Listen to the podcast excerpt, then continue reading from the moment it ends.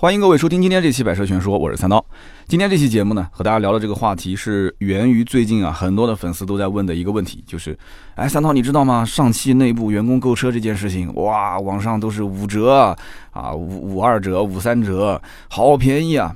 那很多的一些网友都在问，说看到了网上有这个上汽员工内购车，价格五折左右，那么这件事情到底你怎么看啊？是不是真的？那么这感觉这些车都跟白捡一样的，就这些车，它到底通过什么样的渠道能买到呢？那这些车跟 4S 店的新车是一样的吗？那以后的质保是不是也和 4S 店的是相同的呢？那普通老百姓到底能不能买？怎么买？那么带着这个粉丝的疑问呢？说实话，我也从多方去证实了这个相关的信息。首先呢，我觉得五折好夸张啊，因为。以前我也接触过厂家的员工内购车啊，不管是上汽的还是一汽的，甚至包括有一些指定的这些单位的员工内购，我都接触过，但是没有听说过有这么低的价格啊！五星级酒店采购那个豪华品牌厂商也不至于说能给那么低的折扣，所以我当时一开始对这件事情真实性是有一些疑问的。那么最后呢，我多方证实得出的答案是这件事是真的啊，这确实是一个真的事情。那么价格确实也是在五折。左右，那么这个五折、五二折、五三、五四、五五、五六折的这个表单，甚至网上都有人能啊找到。那么在这个上海的嘉定的厂区当中呢，我们也看到有一些这个相关的照片和视频流出，啊，好多员工排队啊，等着办手续，排着老长老长的队。但是这件事情背后呢，我也从多方了解去沟通，我也得到了很多的一些有用的信息。我觉得今天在节目当中呢，啊。有些信息不太方便说的，我们确实是不好去说，因为对他们的影响太大。但是呢，有很多的一部分信息，至少我过滤完之后，我觉得对大家在这一段时间，在现在国五、国六这个切换的窗口期，老百姓到底应该如何去买车啊？然后呢，这个价格到底走势会怎样？就这一件事情，我觉得对大家肯定是会有启发的。所以今天呢，我们先从上汽员工内购车这件事情，我们开始说起。首先呢，任何的这个厂家的内购的车辆，首先你要知道，它只限于内部员工。就这个说的其实也是废话。那也就是说，你不符合内部员工的身份，你根本就无法购买，对吧？那么曾经呢，我们在节目里面也说过一次关于这个阿尔法罗密欧啊，也曾经流出过一个信息，说阿尔法罗密欧的一部分车型，他们可以在这个指定行业内的内部员工是可以购买的。那么当时呢，其实我在节目中讲，我说大家就不要去想这个事情了，因为这个价格根本你不是员工你买不到。结果很多人就开始发信息给我了，说哎我买到了呀，啊对吧？就不是内部员工我也搞定了这个事情啊。所以有的时候那个内部员工只是指定某些行业内的内部员工，而且那一个事件最后其实对阿尔法罗密欧这个牌子影响非常大。这个牌子最后还能不能在中国生生存下去？其实我觉得。真的现在是非常非常危险的，据说是要跟广汽在谈国产，如果跟广汽谈不成，那很有可能这个牌子今后就不一定在中国还有了。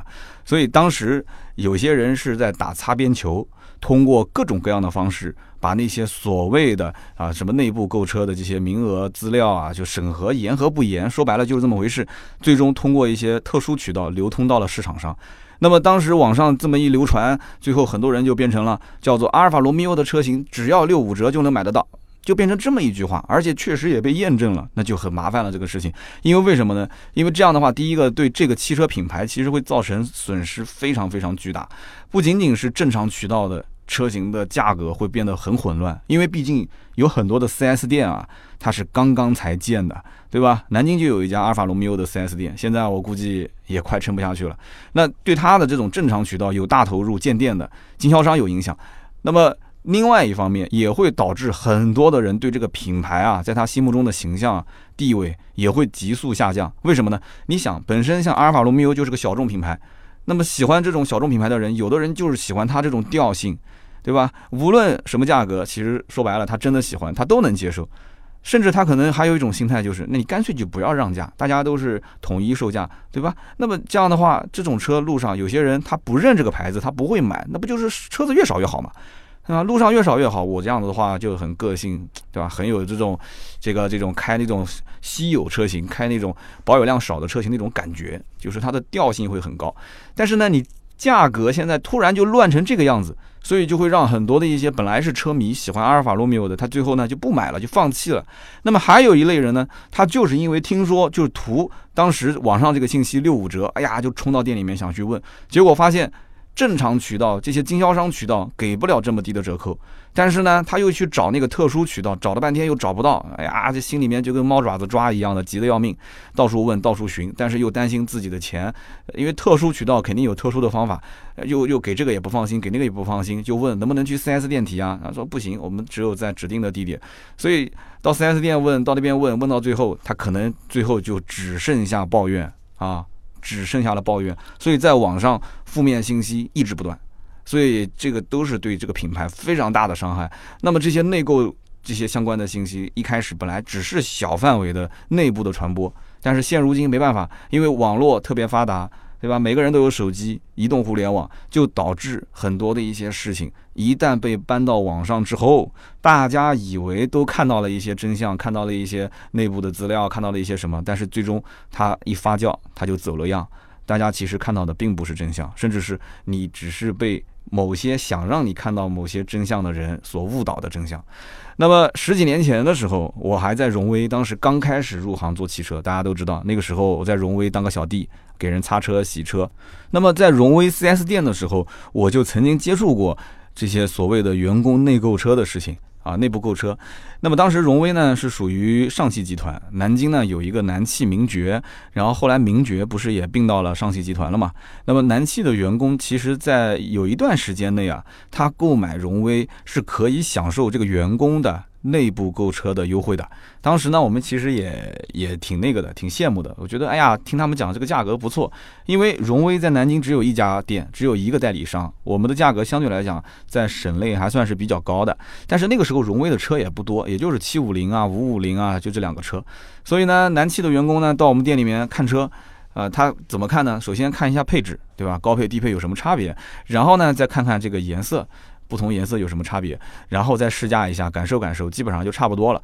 那么剩下的它相关的提车的手续、提车的这些资料的提供，其实都跟我们店没有什么关系。它都是通过厂家内部的渠道去提供相关的材料去购车，甚至于钱他都不在我们这里交，都是他们自己去办的。但是呢，大部分的这些员工啊。他们提新车是在他们厂家指定的提车地点，不过也会有一些新车，我也不知道怎么回事，反正有一些新车会发到我们店里面来，让我们来交付。那这个交付呢，我相信主机厂跟经销商之间应该是达成了一些协议的，会给一些交付的费用。但是老板不会跟我们说呀，老板不愿意给啊，所以那个时候销售顾问如果交付这一类的，就是啊上汽的、南汽的员工的内购车是没有提成拿的。为什么呢？因为你没有谈订单啊，你没有这个订车的过程啊，这客户都是安排下来的，对吧？只不过让你交个车，也就是按领导的这个意思呢，啊，公司的眼中就是你只要把钥匙、把手续给客户就行了，就是个交接，又不要你做什么事，怎么可能给你发这个提成呢？那么换句话讲，其实这一批的员工内购车，就算发到经销商的店里面，也不算他的销售任务。从经销商层面来讲的话。啊，也许厂家给了他一个提车的费用，但是一定不会算他的任务费用，跟什么返点返利这些都没有任何关系。所以领导眼中就是你把钥匙、把手续给客户交接一下就可以了啊，不存在说什么给你提成。但是实际情况并不是这样子的，为什么呢？因为客户来了，首先肯定是要验车，对不对？这个验车就很花时间啊，因为你想客户来之前，你不能脏兮兮的把车交付给别人，对吧？当然了，也有销售顾问，因为。没有提成嘛，就烦什么都烦不了，就是脏兮兮的，钥匙一给你自己搞吧。有人讲那能洗车吗？你自己开去洗不就行了吗？有这种，但是也有像我这种，我是看不下去的。我肯定要是要按照相关流程，一是一，二是二的，给他把它清干净嘛。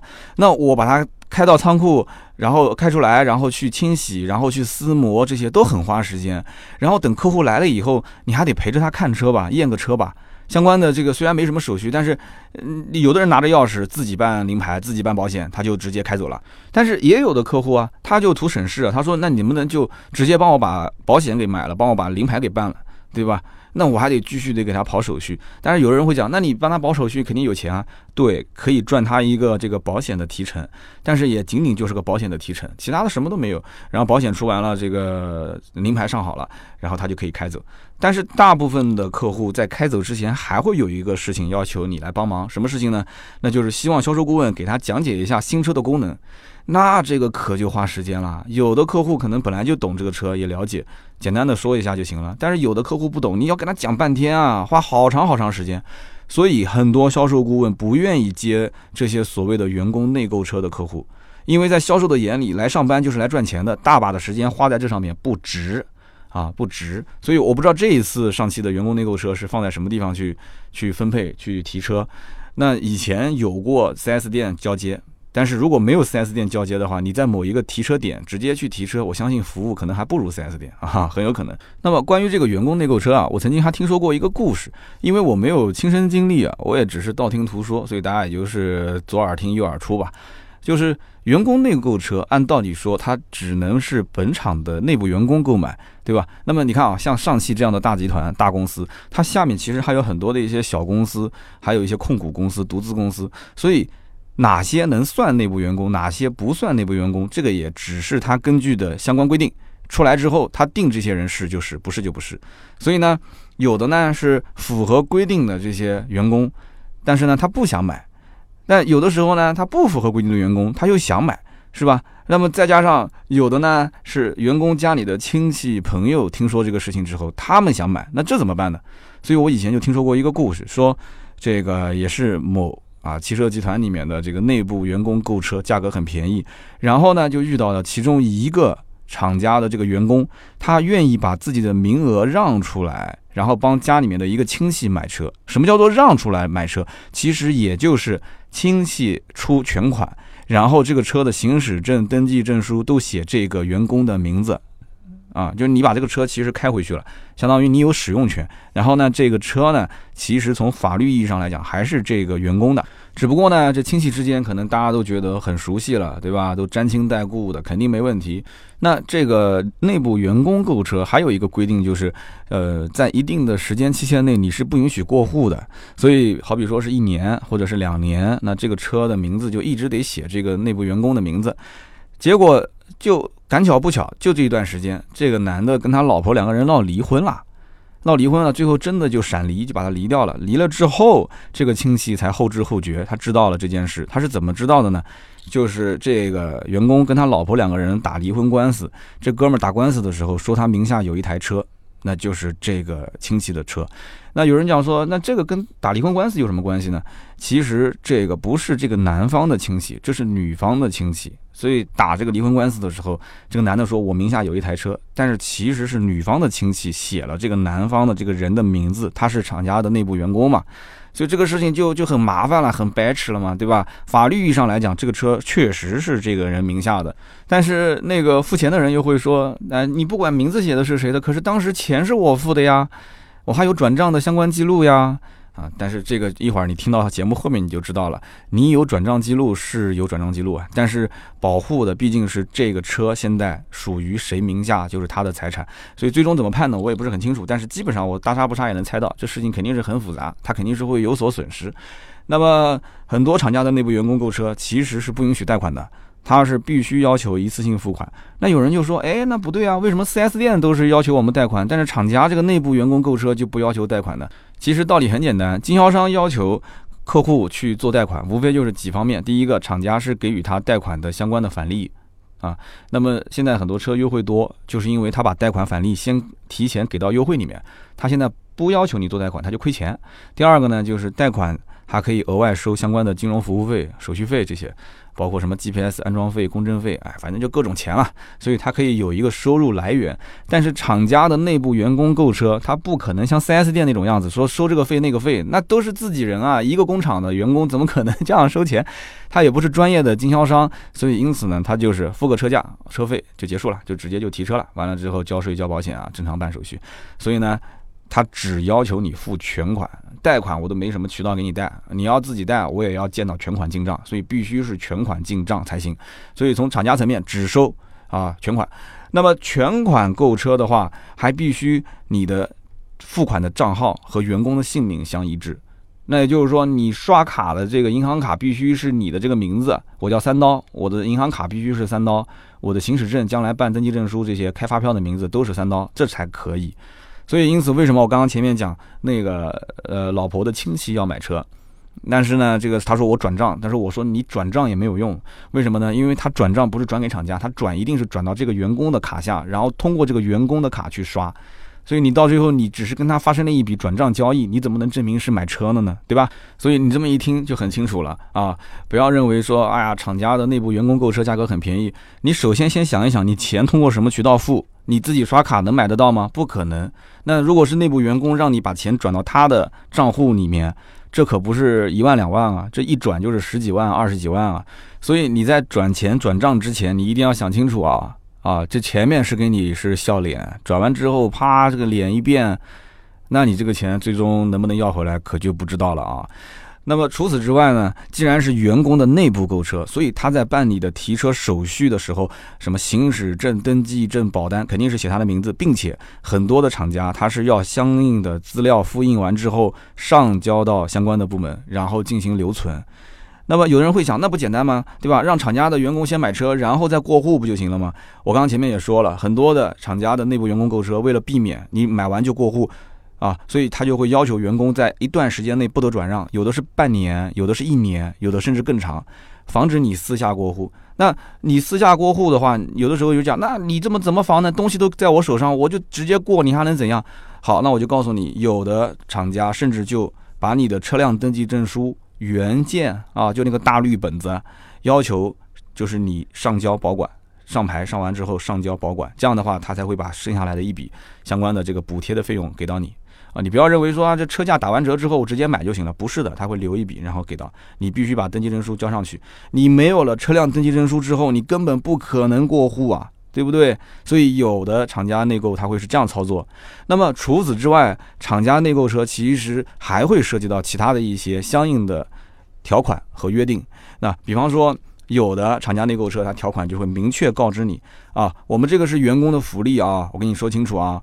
那这个福利你如果想拿也没有问题，对吧？前提是什么呢？就是你的在职的时间不得低于几年。啊，一年、两年还是三年？那如果说你要是提前辞职，那对不起，你需要按照一定的比例补偿回公司。啊，有人讲说，那我都辞职了，我还补偿什么呢？你还有最起码一个月的工资啊，是不是？你甚至有的人年底都不敢辞，还要拿年终奖。但是，就像很多企业员工，他出去培训的时候也要签个协议，对吧？因为对于员工来讲，培训是个福利嘛，所以参加培训之前签一份协议。那么也就是说，在职的时间不得低于几年，因为我是公司花了钱给你参加培训的，这个培训我也是付费用的。你要提前离职的话，那你相应的需要补偿企业多少多少钱。那么这一类的员工购车，其实它即使放一个很低的价格，我请问你要如果是厂家的内部员工，你会毫不犹豫的去购买吗？你会把你的名额让出来给你的亲戚朋友去买吗？啊？你应该会掂量掂量，你自己到底还要在这家企业干多久，能干多久？你否则的话，你帮了别人的忙，或者自己买一台车，到最后你离职的时候，你还要补贴钱，那最后吃亏的是自己，是吧？所以有的厂家内购车会出现这种情况。那么再回到这一次的上汽集团的这个所谓的五折左右可以买到内部员工的价格的这么一个事情上。其实大家看到的都是网上的一些截图，而且我看到有一些表格啊、截图都是相对比较老的一些版本啊，还不是最新版。那大家请仔细回看一下，你所能看到的这些所谓的内购价格、内购的表格，其实这上面都会有三个价格。仔细看啊，三个价格，一个呢是官方指导价，一个是员工内购价，还有一个是专享价。也有的地方那个表格里面写的是叫做实际到手价。那官方指导价格其实很容易理解，就是官方定的这个指导价格嘛，对吧？大家都知道。那员工的内购价是什么？我们前面提到过，他正常给员工所谓的这个内部员工折扣啊，内部内部员工的福利啊，那这就是内部员工价。这一次之所以能卖到五折左右，那是因为他在内部员工价格的基础上又做了一次补贴，就是补了很多钱，补了两万到四万不等，那这个价格就很恐怖了。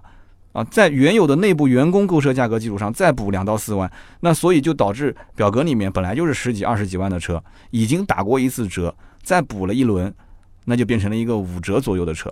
这就是大家网上流传的就很惊讶，说怎么价格这么低的最根本的原因。那么这里面就有几个问题了，对吧？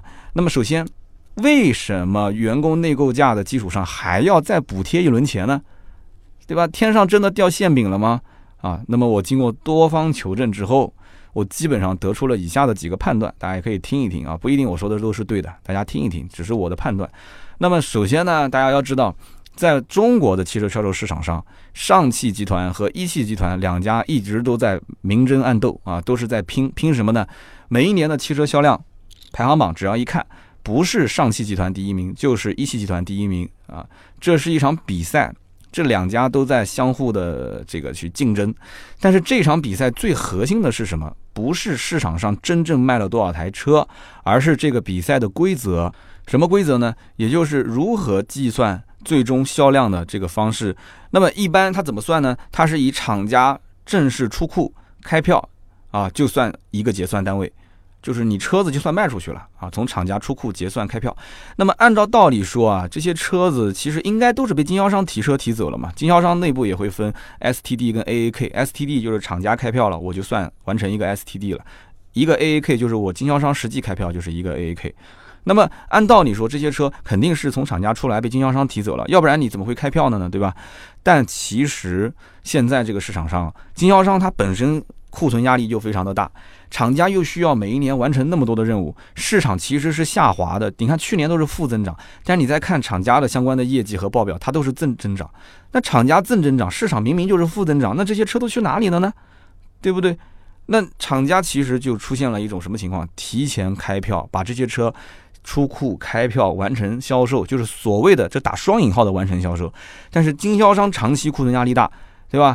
最近的这个市场销量下滑，那就导致每一年啊，甚至每到半年的时候，厂家当他需要计算全年销量的时候，需要完成任务的时候，他就需要让经销商先去压一批货。经销商实在吃的已经都这个嗓子眼都快冒出来了，实在是不能再压货的时候，他就需要除经销商以外的一家或者多家的销售公司来消化这么一大批的已经开了票的车。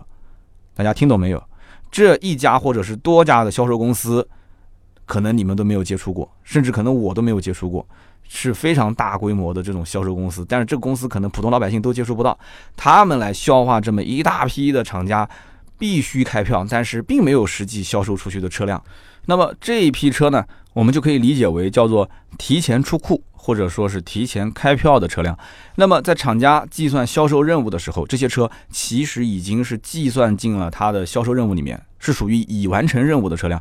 但是在实际的市场层面，这些车还没有被卖出去啊。那么长年累月，这些车积累在这些销售公司手上。渐渐的，它就成了一个库存车。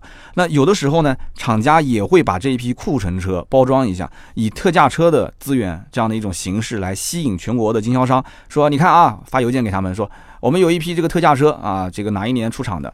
呃，那么因为库存周期相对长一些，那么经销商如果感兴趣的话啊，可以去提这一批车啊，我们给的进货价很低。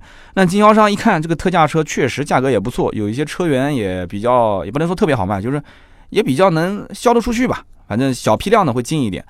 那么这是一方面，另一方面呢，就是现阶段其实国五和国六不是正在切换嘛，这是一个窗口期。那么在这个窗口期呢，很多城市啊，就今年就要执行国六标准了。那么最迟其他城市就要到明年二零二零年七月一号。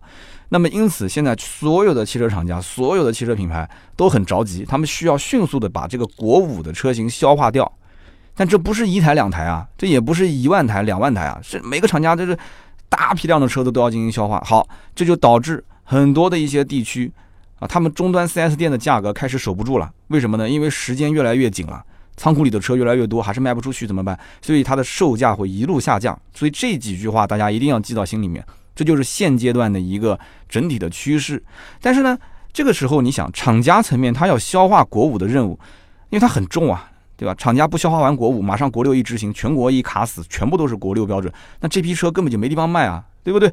厂家就积累了大量的国五的新车，这是一批库存，再加上我们刚刚前面说的，就是那些销售公司，它其实也是帮厂家消化了之前他为了冲任务啊，要提前把票开了，提前把车子出库，就是这一批车积在他们的公司。你不要认为这些车都是新车，这里面很多车可能都已经库存了一年以上，甚至更长时间，因为长期都没卖出去。这就所谓的特价车，相当于就是两块。所谓的国五车源，一批是新车刚出厂的，一批是之前一年的甚至更长的。那么这些车混在一起，现在整个需要中国的汽车市场去消化，但是整个汽车市场又开始下滑，而且现在新车在经销商层面卖的就很低很便宜，想想就头疼，想想就头疼。所以怎么办呢？怎么去搞定这件事情呢？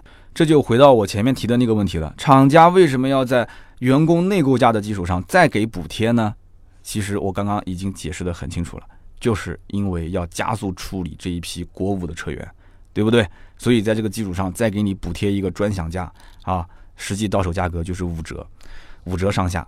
那么还有一点呢，我觉得大家一定要清楚，厂家即使有员工的内购车的优惠，你如果是厂家的内部员工，你想要买车，你一看说，哎呀，哇，这个员工内购车价格这么低，虽然是要全款。对吧？虽然说又可能有规定半年啊或者一年不能过户啊，或者说这些其他的，比方说把登记证书还要抵押，那我都能接受，对吧？我都能接受。好，你都能接受是吧？那我现在告诉你，如果这台车啊，官方指导价二十万，啊，内部员工具体价格是多少，我不管，反正最终他在补贴完之后的价格是五折，也就是你实际的到手价格是十万块钱，对吧？你会觉得哇，好便宜啊，才十万块钱。但是我告诉你。你要想买这个车，你必须先按照官方指导价二十万支付车款。有人说，那为什么？没有为什么？你想不想买？想买你就得先按二十万支付全款啊，不能贷款。然后后面的这个所谓的十万，其实应该是还是你的钱嘛，只不过他讲你必须先付二十万，那十万回头我再返给你。这个十万的补贴的钱，今后可能在某一个时间内返还给你。这不就跟中国移动、中国联通差不多嘛，对吧？先七十块钱、七十五块钱无限流量，每个月返二十嘛。但是你过了三个月之后，你要是如果没有取消掉的话，那从第四个月它就自动给你变成七十五一个月，是吧？那我就问你，就这样的这种规定，你能接受吗？二十万的车，内部员工价五折，十万块钱，对吧？但是对不起，你要想买这个车，必须用这个员工的卡去刷，用你的员工的名字去上牌去做登记证书，而且你还不能去将来在某个时间内过户，而且同时你必须得按二十万的官方指导价给我那十万块钱，将来在某个时间点我再返还给你，你同意吗？那有人可能要说了，那就得看某个时间点具体是哪一天，那我就想问了，那他如果没跟你说是哪一天呢？对吧？他说我这么大个汽车厂，也不可能说那啥就啥的，对吧？反正你又是我们公司员工，对不对？我现在暂时不说相关规定，我后期再给你出来，你敢买吗？啊，或者告诉你三年或者是两年之后我再返，或者告诉你按每个月来返，每个月返两千，每个月返一千，你能接受吗？啊，十万块钱每个月返两千，你能接受吗？每个月返五千，你能接受吗？还是说三年之后一次性给？所以这种情况我不讲嘛，就是规定，规定能接受你就占这个便宜，不能接受那你就。对吧？你就你就出局，你就不要玩儿。所以这些规定不是我凭空杜撰的啊，不是我凭空杜撰的。所以大家自己去可以问一问身边呃各个汽车厂有没有内部员工购车，你稍微了解一下，你就知道没有那么简单，它会有好多条条框框的规定。这是正规渠道的内部员工购车啊，那些什么打擦边球的，什么指定某个大的国有企业，指定某一个啊什么人保，指定某一个什么企事业单位的那种，那个所谓的什么员工购车，在我的眼中，那只能算是大客户购车，这个不是厂家的内部员工购车，这是两条线。前面其实阿尔法罗密欧的那个其实都不算内部员工购车，只能算是大客户购车。所以以上就是关于内部员工购车的。我个人得到的一些信息，以及呢，我之前因为接触过一些相关的人和事，我做的一些判断。那么最近一段时间呢，因为国五、国六切换的这个窗口期，呃，我总是会听到有一些车型它的价格它出现了一个非常低，远低于正常行情的价格。那么这些信息其实对于普通老百姓来讲，他会觉得是个好事嘛？啊，这么低的价格，但他买不到，买不到又不是一件好事了，因为扰乱了他的心。所以你说它是好事，是因为这个信息确实会，这个信息导致现在正常价格也出现变化。就是它可能某个城市冒出来一个特别低的价格，但是你根本就这个城市你也不知道是哪里，有的就网上的信息，而且网上常年的这个价格都很低。但是也有一些人，他运气比较好，他拿着这个信息呢，他最终真的是得到了实惠，甚至他就谈到了这么一个价格。所以对于这一部分人来讲，那这确实是个好事，老百姓自然就开心了。但我刚刚讲它不是好事的原因，就是在这种相对比较复杂的价格环境比较复杂的这种情况之下，也就导致很多人他可能今天买完，明天听说一个价格，他觉得自己买亏了，很不开心。还有的人呢，就干脆就不买，就一直不买，反正这价格那么乱，我就等，我就等抄底啊。今天优惠两啊两万，明天优惠三万，我就抄底。其实就目前情况来讲的话，我觉得有些车型价格是倒挂。什么叫做价格倒挂呢？也就是说，这些车在目前国五清库的整体的压力下，它的价格远远低于正常优惠，它至少比之前两三个月甚至前半年的优惠要大很多。这种价格倒挂的车型，我觉得你只要关注过它的行情，是可以出手，没有什么关系，可以出手的。但是老百姓他不知道什么叫价格倒挂，很多人他不会花那么长的周期去研究一款车的价格，他可能就是上个星期刚有想买车的想法，他恨不得今天、明天。或者下周就把车买回来，他就不可能理解价格倒挂这个概念。他可能会觉得说，哎，好像听说这个车之前优惠三万，现在优惠四万，那我就等它优惠五万，甚至优惠六万，也会有这有人有这种心态。所以往往国五、国六这种窗口切换的周期啊，在这个时间当中，呃，价格往下倒挂一段时间，甚至还会再调回来。那有人讲说，怎么可能呢？怎么还会价格调回来呢？所以我就跟你们讲一个案例，你就知道了。之前节目我也提过，那目前很多的品牌。真的有很多品牌，它的经销商的状态是处于几乎要崩盘的状态。那比方讲，江苏跟浙江的奥迪的经销商，我是有一期节目里面是提到过的吧，对不对？他们最近一段时间是集体涨价，怎么涨呢？江浙一带最近有买奥迪的车主，你可以在我们节目下方留言，你看看我说的对不对？如果你在一到三月份你咨询过奥迪的相关价格，我举个例子，比方说奥迪 A 四、奥迪 A 四 L 这个车。车价当年可能你问到，就是比方说最便宜的那一款，你说打完折二十三万，好，二十三万到了四月份它变成了二十四万，到了四月底变成了二十五万，哇，你觉得很奇怪，怎么可能呢？那奥迪现在这个价格还越卖越贵啊！我告诉你为什么，就是经销商把它的优惠点位往回收了四到五个点，那么收回四到五个点之后，你会再买吗？我我敢这么讲，除非是之前没问过价格的人他会买，之前一旦要是问过价格的人，他一定不会买，这就导致很多。江浙一带的这个经销商啊，奥迪经销商销量直线下滑。前几个月卖个一百五十台、一百六十台，这个月可能连一百台都卖不到，卖个六十台、七十台。去年同期这个时间点，可能能卖到两百台车，这这是非常夸张的一件事情啊。然后车卖不出去，库存消化不掉，就导致经销商又不敢跟厂家进货。就是当时我听到最夸张的一件事情，就是那一整个月，江浙一带，至少在江苏一带，经销商基本上都不从厂家进一台车了。当时开玩笑说，整个南京市。就就很长一段时间，一个月之内就没有大板车说拉过一台新车进进南京城新车啊！我的个天哪！所以 这就导致什么呢？就之前奥迪的价格是一直在往下调，一直在下滑。那你也要知道，它当时价格一直下调，一直下滑，其中一个背景就是国五国六切换，这个是肯定是其中一个非常大的原因。但是老百姓感知到了吗？老百姓其实没感知到，老百姓觉得说那还会低，还会低，还会再低，二十三万等二十二万五，二十二万五等二十二万。好的，现在价格调回来了，调回来之后，我看到很多粉丝就在后台问我，啊，说三刀啊，呃，奥迪的价格什么时候再调回去啊？我就告诉你，什么时候调回去啊？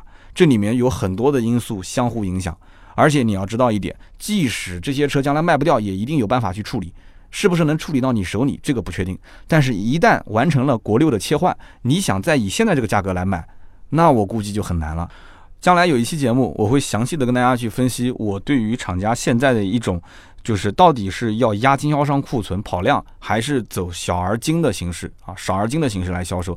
我前段时间去了南京的某一个奥迪店，我去转了一圈，我就问他，我说你旁边是奔驰，旁边雷克萨斯，对吧？那你们这一排哪家最挣钱？他说啊，他说这一家雷克萨斯可能盈利能赶得上奔驰加我们家总和还要再多。但是它实际的销量并没有他们那么大，他就是为什么呢？因为他保证每台车都挣钱，甚至他每台车还加钱，啊，那奥迪卖车都是卖一台亏一台，仓库里面那么多的库存，那雷克萨斯几乎就没什么库存，那么这就是导致他们之间的经营成本和实际的收益都不同，所以以后有机会我会好好的聊一聊这个事情。那一个人。聊不聊得不够嗨的话，我就再找一个人，不行把他的声音变一变，我来找一个这个非常了解内幕的人跟大家说一说，就以后很有可能价格会有什么样的变化，怎么买车才合适，什么时间点买车才合适。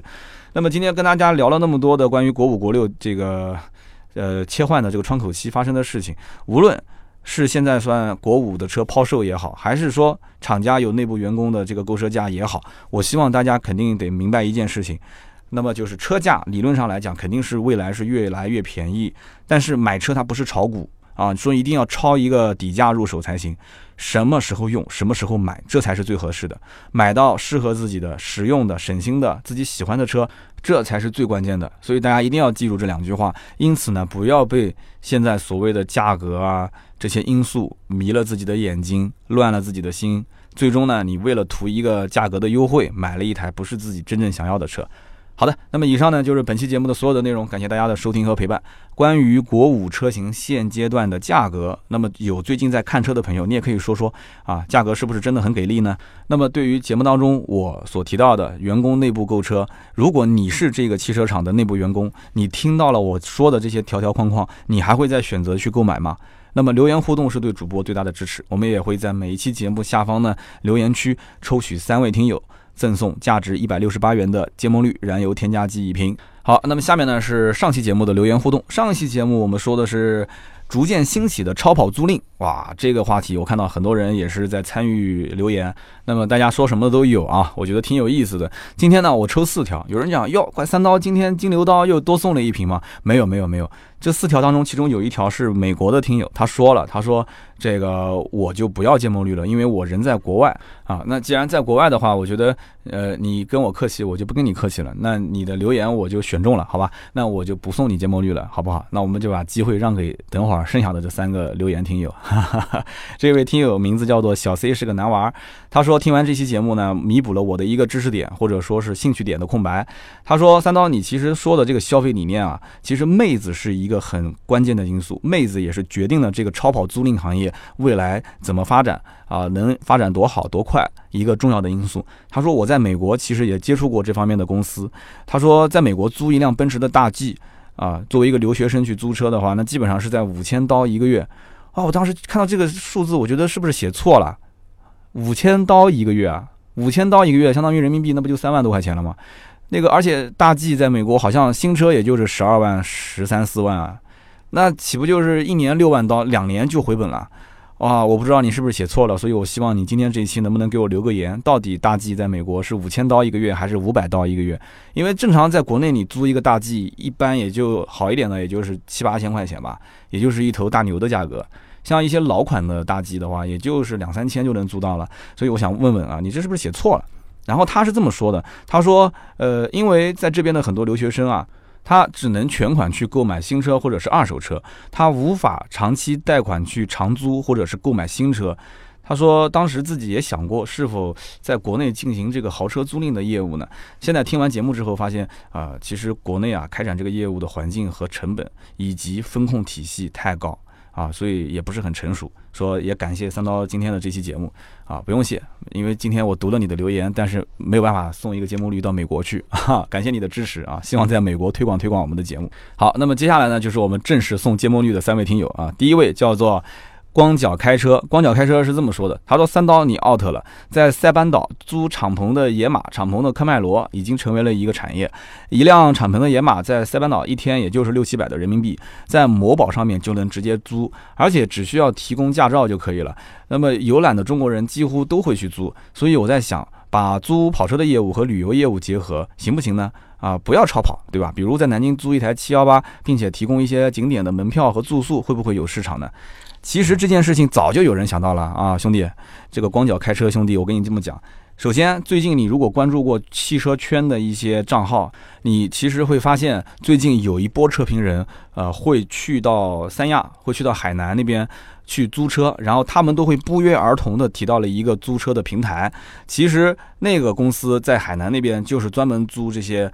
呃，也不算是特别豪的车吧，但是也算比较好的车了，豪华豪华品牌，但不是像我们今天讲的全是超跑啊这种，但至少是 BBA 啊或者是保时捷这些车，他们就是结合当地的旅游，然后结合跑车。在海南、在三亚、海口啊这些地方进行租赁，就这个其实，在海南那边也有很多年、很多年的历史了。我记得我的一个同学很长时间不联系了，有一次我听说他就是在海南那边也是做这个跑车租赁业务，就是租车业务。但是你要知道，野马跟科迈罗毕竟也就是一个普通的二三十万的车，对吧？在国外可能更便宜，在国内的话，野马现在最近最近这个美规的野马一直在涨价啊，但是就不管它怎么涨，也就是三十来万的车，所以跟三四百万的超跑，跟甚至上千万的超跑比，这我觉得我前面节目一开始就说了，它其实就你别觉得是价格的原因，它其实背后涉及到的风险要大得多得多。有的时候量变就产生质变。好，这是一点。二一点，其实你提到了这些，就是租车能不能跟景点结合？我觉得是可以的。你不但能租车，甚至你像有人开玩笑，那还能陪个妹子，有什么不行呢？这又不是那个什什么交易，对吧？它就是一个年轻人之间的社群嘛。你不要以陪妹子嘛，你就说是个给你安排个导游，对吧？双引号的导游不就行了吗？安排个导游，再安排个车，导游随导游附赠门票，对不对？随导游附赠晚上中山陵的门票，对吧？哎，那有人讲为什么是晚上中山陵门票？那我就想晚上去中山陵看，那不行吗？那行啊，没问题啊。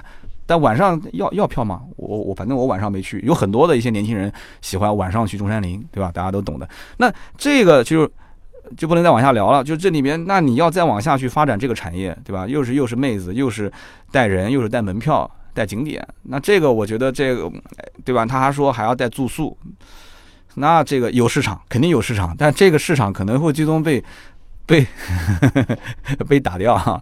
所以就。这光脚开车想的也是挺那个的，而且这个三刀其实一点都不 out 啊！我马上今年还会组织大家去国外试驾啊！这个事情呢，我们一直在筹划，但是推进呢有点慢。所以国外租车这件事情我知道的，但是你要仔细听，我在节目最后的时候，关于汽车租赁平台上面有一条就是私家车租赁啊，就是我想把我们家私家车放在上面去租赁，一百五十万以上的私家车它都不允许注册。你想？这就是平台风险的问题，好，就是光脚开车。那么下面一位听友叫做 S H A W N L Y U 七，他说在英国的古德伍德赛道上面就可以租超跑跑赛道。那么基本上呢，像 L P 五六零这样的车，也就是六七十磅跑三圈，但是呢会有教练一直跟着，而且一直给你限速，所以开起来感觉很不爽。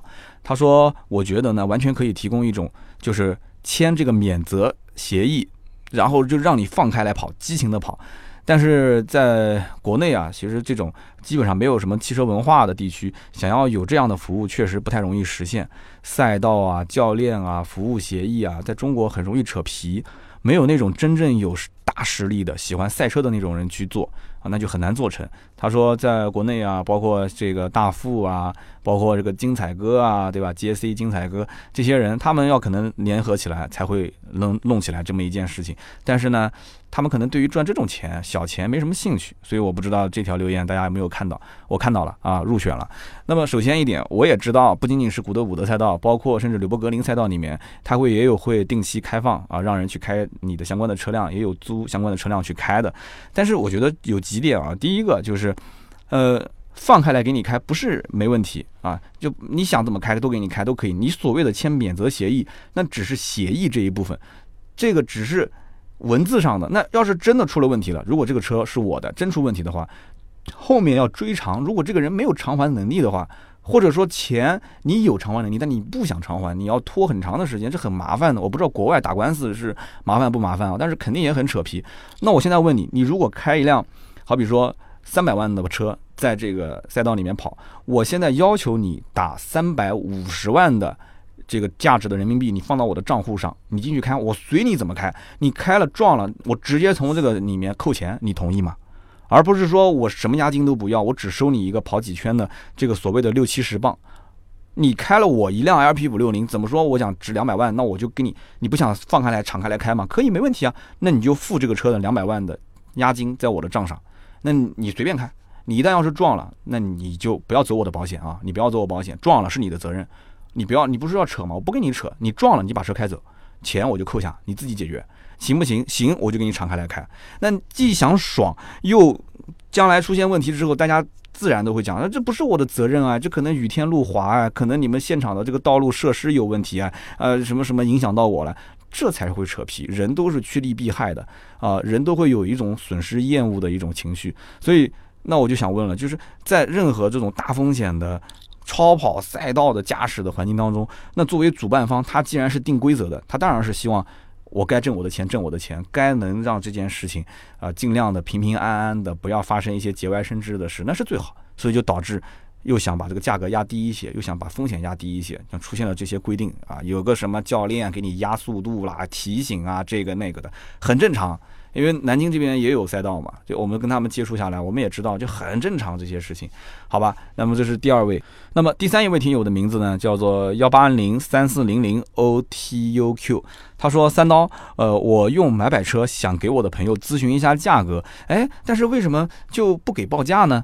啊，我朋友每次找我呢，都会问我两次价格啊，但是我每次问买百车，好像那边都不会给我报价，是不是你们太忙了？他说我也都现在有点不好意思打扰你们了。那么在这里呢，我呃提两点我的想法。第一点，买百车这个业务，你仔细回听那期节目你就知道了，我们提供的不是报价的服务，兄弟们。不是报价的服务，我们提供的是，当你在遇到你的价格实在是谈不下来的情况下，你随时都能订车的时候，你来找我，我可以通过，因为我既是媒体，我也是线下的经销商，对吧？我线下的服务商。那么在这种基础上，我们跟经销商之间，我甚至我不用去赚你的差价，我跟他说这个单子，你给我走大客户协议也好，或者是怎样，那他会给一个你问不到的价格，我只给你报一次，这个价格报完之后，你可以选择交定金给我。那我们走我们的渠道给你订车，还是在 4S 店订车，还是在 4S 店提车？那这是一个非常简单的流程。我这边带来买的车客户越来越多，我对于媒体的信用的这种增加是不是越来越强？厂家一看，哇，三刀带货能力确实很强啊，经常都会有听友找他买车。那你其实不用买单，我不用去从你身上赚很多钱，我只要厂家那边认可我，那他自然也会有广告服务进来，是不是？那你这边的话，经常找我买车。那我们跟经销商打交道打得多了以后，经销商给的折扣也会很多啊，所以大概是这么一回事。但是如果只是询价，会出现什么问题呢？你说三刀现在速腾最低多少钱？哦，我就帮你问，哎，速腾最低多少钱？那经销商我们不是说打电话，他们也给我免费问，我问一次不买，问两次不买，问三次不买，甚至我问他最低多少钱，对方经销商会这么问我说，你客户准不准？手上定金是不是已经收到了？那我为了拿到最低价，我甚至会说，对我定金收到了，我这个客户是非常准确的，我连型号、颜色、上牌在什么地方我都知道。那对方确实会给我一个最低价，我反过头来报给你，咔嚓，你这里没有买，那我等于是放了经销商鸽子，放了 4S 店的鸽子。你放一次不要紧，放两次、放三次，这个经销商不会再给你报价格了，甚至都不会跟你合作了。能理解吗？所以说不是说啊问你最低价你怎么不给，而是就希望各位询完最低价来找我，我给你直接一把头拿到一个比你就实在是问不到再低的价格的时候更低的价格，你直接打钱这里提车不就结束了吗？所以这是第一个，第二个呢还有很多的一些现在已经在我们买买车呃经历过购车服务的朋友，我要提醒一下，就是后期你如果还要再买车，一定要通过盾牌。啊，一定要通过盾牌，为什么呢？因为首先通过盾牌，我们这里是有记录的，所有的资金来往这些我们是有监控的，一定要通过盾牌。然后你转介绍这些老客户也是同样加盾牌，按照正常流程走。